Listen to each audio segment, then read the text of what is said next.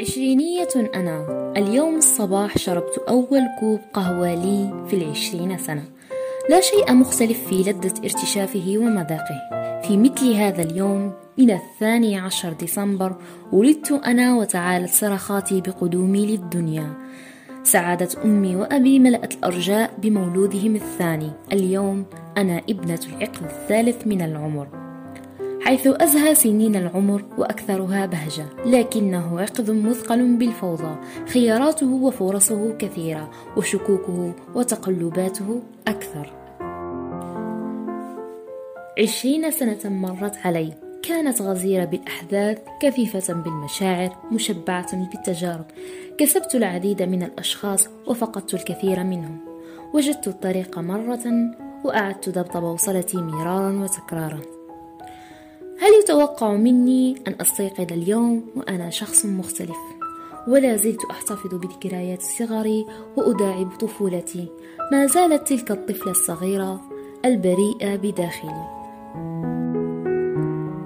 ستكبرين ويكبر معك كل شيء. ستكبر معك مسؤولياتك وضغوطات المجتمع عليك. وكأي فتاة مسلمة سيكبر معك حكمك التكليفي كما شاركتنا ضحى في كبرت أنا. كبرت ونضج عقلي كبرت وتغيرت حياتي. كبرت وأيقنت أخطائي جيدا محاولة تخطيها ونسيانها. عشرينية أنا أيضا.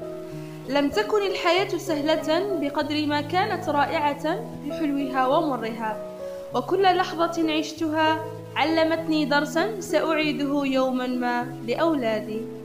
فقط رسالتي لكن يا فرحتي اغتنمن شبابكن في طاعة المولى لا في اتباع رغبة أو شهوة.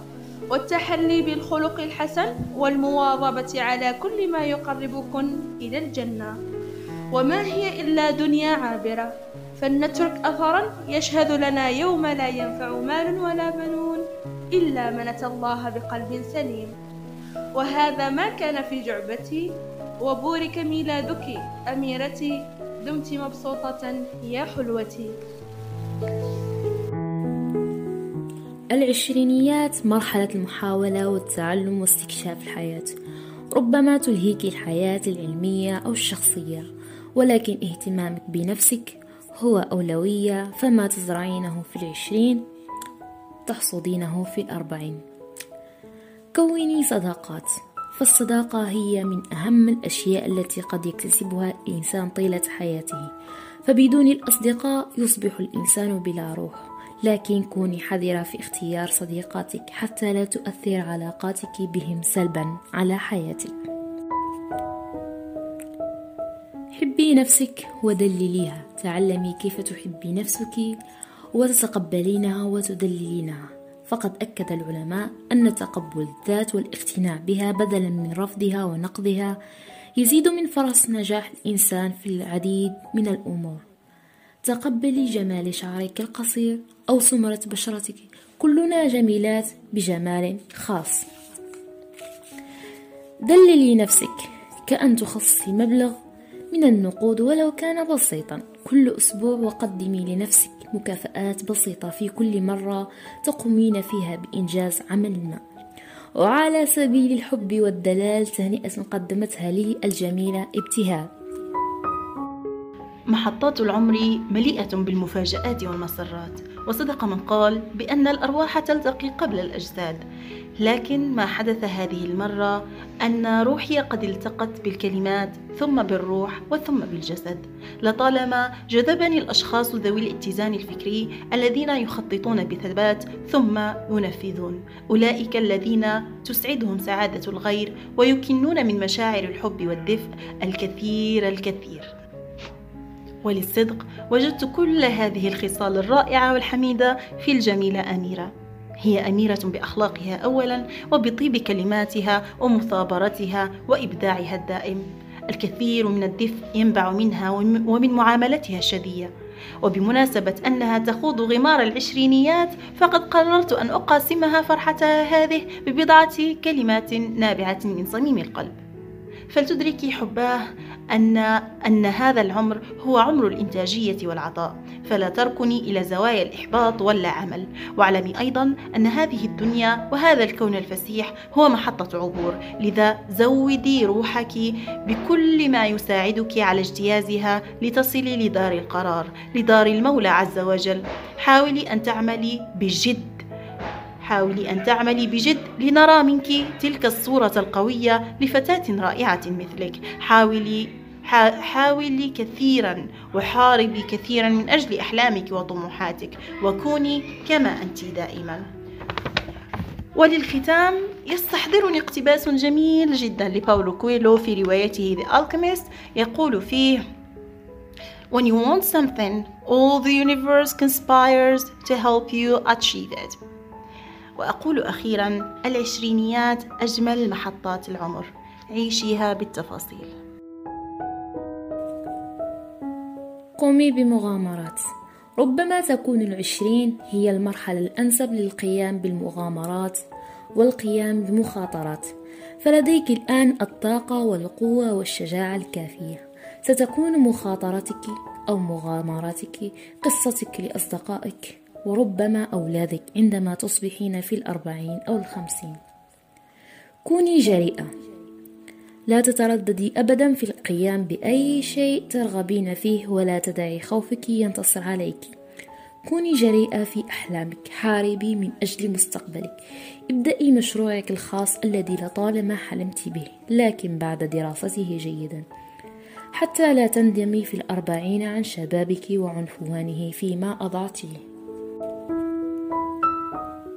لا تقارني نفسك بالآخرين. كل شخص يختلف عن غيره فلا تقارني نفسك بصديقاتك أو زميلاتك ممن تزوجوا أو أنجبوا أطفالا أو ممن يعيشون حياة مترفة. لن تؤدي تلك المقارنة إلى شيء سوى إيذاء نفسك وتحطيم معنوياتك. قد أثبتت الأبحاث مؤخرا أن المقارنة أو ما يسمى بمقارنة نفسك بالآخرين عظيمة الجدوى وذلك لأنك لا تعرفين حقيقة هؤلاء الأشخاص. يقول الدكتور أحمد أمين في كتابه حياتي أن الإنسان هو صناعة محيطه وما حوله من أشخاص. هذا الأمر سينطبق على الإنسان طفلا كان أم راشدا. لكن التأثير سيظهر بشكل أكبر عند الطفل. لكن المشكلة أن الطفل الصغير ليس لديه النضج الكافي للتغيير أي تغيير؟ تغيير الأمور السلبية التي اكتسبها من محيطه. فكما نعلم المحيط يؤثر إيجابا كذلك يؤثر سلبا. فنصيحتي لك حبيبتي أميرة أن تسعي نحو التغيير تغيير وإدراك الجوانب التي تؤثر سلبا على حياتك أو تأثرت بها مسبقا آه، سلبا من محيطك خلال سنين حياتك بما أنك تبارك الرحمن. صرت عشرينية. وهذا من أجل أن تصنعي من نفسك نسخة أفضل فأفضل. تذكري دائما أن المقارنة تكون بين نفسك البارحة ونفسك اليوم لا بين نفسك وبين الآخرين. نصيحتي الثانية هي اسعي واسعي واسعي دائما كوني طالبة علم في كل مكان وزمان. أنا سلسبيل زيارة. لا تتسرعي في الزواج وإنجاب الأطفال لمجرد أن الجميع يفعلون الشيء نفسه.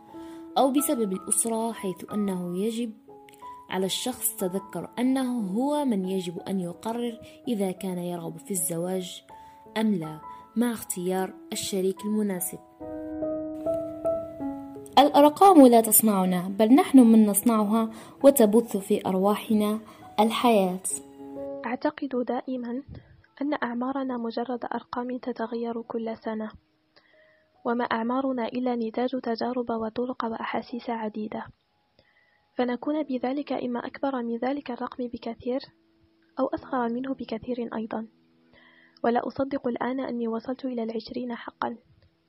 البارحة فقد كنت في الخامسة.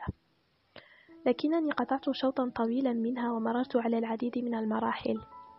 أتذكر الآن كل واحدة بتفاصيلها. مرت طفولتي كنسمة هواء بسيطة ممتعة لا تعاد تفاصيلها الجميلة في أي مرحلة أخرى.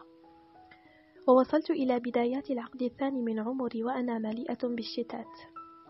بين الكثير من الأحلام التي نمت معي من طفولة وردية وبين واقع يجب أن يعاش. حلمت أن أصبح كاتبة لمجرد أني استطعت ترتيب مجموعة جمل في نص طويل. ثم بدأت الرسم وكان أكبر همي أن يكون لي معرض. وأنا ما زلت أرسم الشمس في أعلى زاوية من الورقة مع بيت صغير وشجرة. ثم اكتشفت الآن أني لن, لن أستطيع معرفة ما أريده ولا ما يمكنني فعله إلا إذا خضت الكثير من التجارب. وتعددت أمامي الطرق وسقطت ونهضت وتعلمت.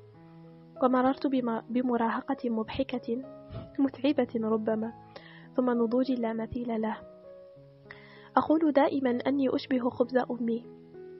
يكون دقيقا ثم عجينا ثم خبزا ناضجا. كنت كالدقيق شتاتا ثم جمعت بماء الخيبات والتجارب والنجاحات.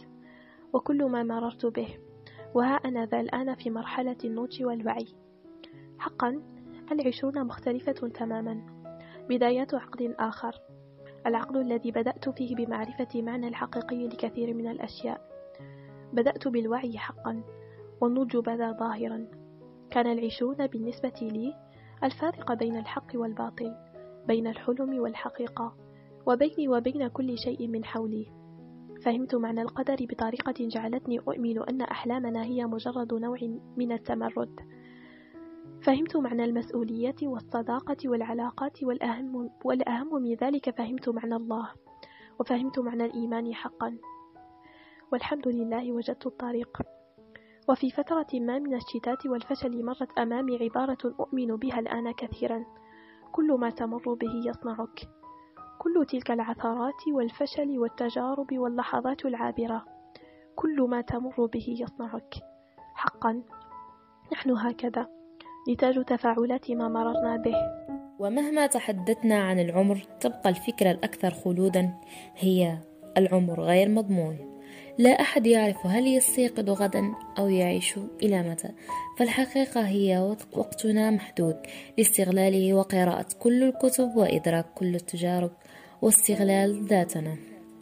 كانت معكم أميرة ريهام بالدودة مقدمة بودكاست ميرا كاس وشكرا للمرور الطيب لصديقاتي كل من شمس الضحى قدير وسلسبيل زيارة وابتهال المنطرية ومنال التليم